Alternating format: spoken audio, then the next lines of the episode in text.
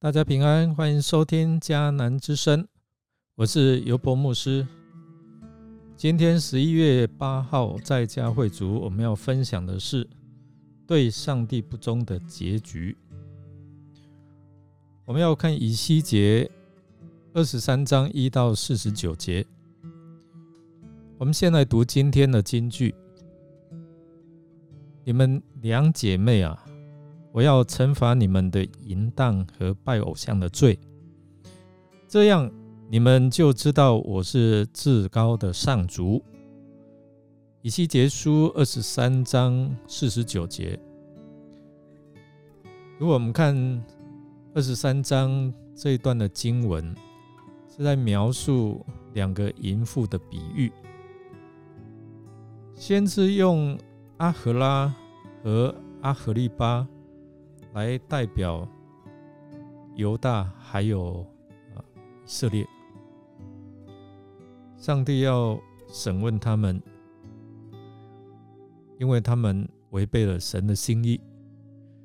上帝也要让外国来惩罚、毁灭犹大和以色列国，作为其他国家的警戒。其实，在旧约哦，常常用婚姻来比喻。耶和华和他子民的关系，婚姻是很亲密的，并且在强调两者之间立约那种忠诚度啊，忠贞。这一章我们看到北国以色列称为阿赫拉，意思就是他自己的账目，指出他为自己设立不一样的敬拜上帝的方式。上帝用这个名字来责备北国以色列，他们用自己的方法来敬拜，他们选择自己的敬拜的地方，并不按照上帝指示他们的来设立敬拜的地方。可见呢，他们虽然敬拜这位上帝，但是呢，却用自己的方式来敬拜。那犹大。这个国家称他们们啊阿和利巴，意思就是神在他们当中设立了帐幕。南国在耶路撒冷的确有上帝选立的圣所，这是合法敬拜的地方。可惜呢，犹大的敬拜有名无实，只是外表没有实际哦。所以敬拜成为很虚伪、很表面的这样的一个情形。弟兄姐妹，有时候我们是不是也像如此呢？有时候我们有这样的信仰，自称我们是信上帝，但是没有敬拜的实质。他们按照自己的心意和方式来敬拜上帝，特别是疫情来。更影响到我们对上帝的敬拜的方式。原本圣所是耶和华与他百姓相处相会的地方，但是如今这个圣所非但不再属于耶和华上帝，竟然也成为他们与列国行淫的地方，就是崇拜偶像。这是耶和华所无法容忍的。那我们来看南北两国的核心问题，其实在于他们忘记了上帝。如经文所说，他们把上帝丢在背后，因此呢，他们要承担应有的报应和惩罚。先知他也指出，犹大和以色列这两位姐妹啊，有以下的各项的恶行。第一个就是移情别恋。先知指责南国对上帝不专一，他离弃神，所以他去寻求亚述啊、巴比伦、埃及等，好像情郎这样的一个帮助，并且他随着自己的喜好来行事。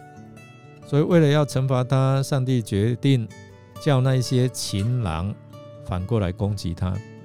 你知道古代女子哦，他们会精心打扮他们的，特别是鼻子啊、耳朵，来吸引异性。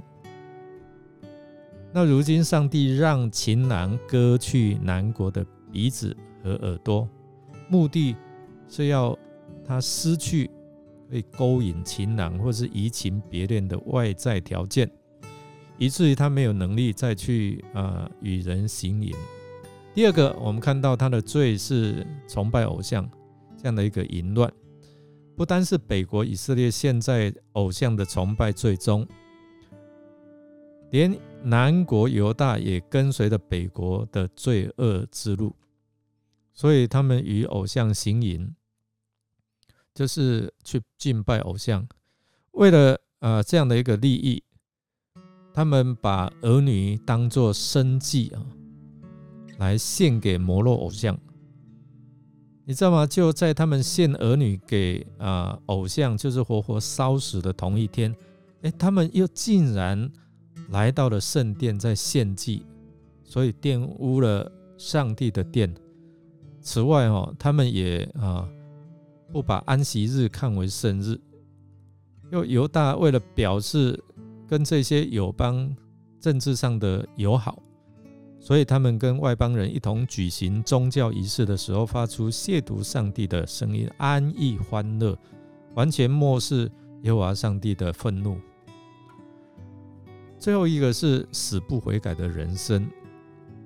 先知把南北国形容为行淫衰老的妇人，最终他们的结局是要受到呃很多人的攻击，把他们抛来抛去，被人抢夺。上帝也要让他们面临如此悲惨的命运，其实目的就是他们要承担他们拜偶像的罪，也从啊淫行啊的当中哦来啊在境内止息啊，就让过去所做的这些要啊让他停止，所以叫所有的人引以为戒，不可以再效法他们。我们来默想。你能够从南北两国的失败中学到什么样的功课呢？犹大不能逃避诱惑，以致面临亡国的结局。今天我们检视一下自己的生命，是否让眼目的情欲和今生的骄傲等等世上的事，阻碍了你与上帝建立真正亲密的关系呢？让我们一同来祷告，主耶稣，求你保守我们的心思意念，叫我们可以靠着主所赐的力量，胜过一切身边的诱惑，并且以犹大和以色列的结局为警戒。求圣灵时刻来提醒我们，能够忠心信靠主，即使我们因为软弱跌倒了。也能够甘心乐意的悔改，继续靠主而活。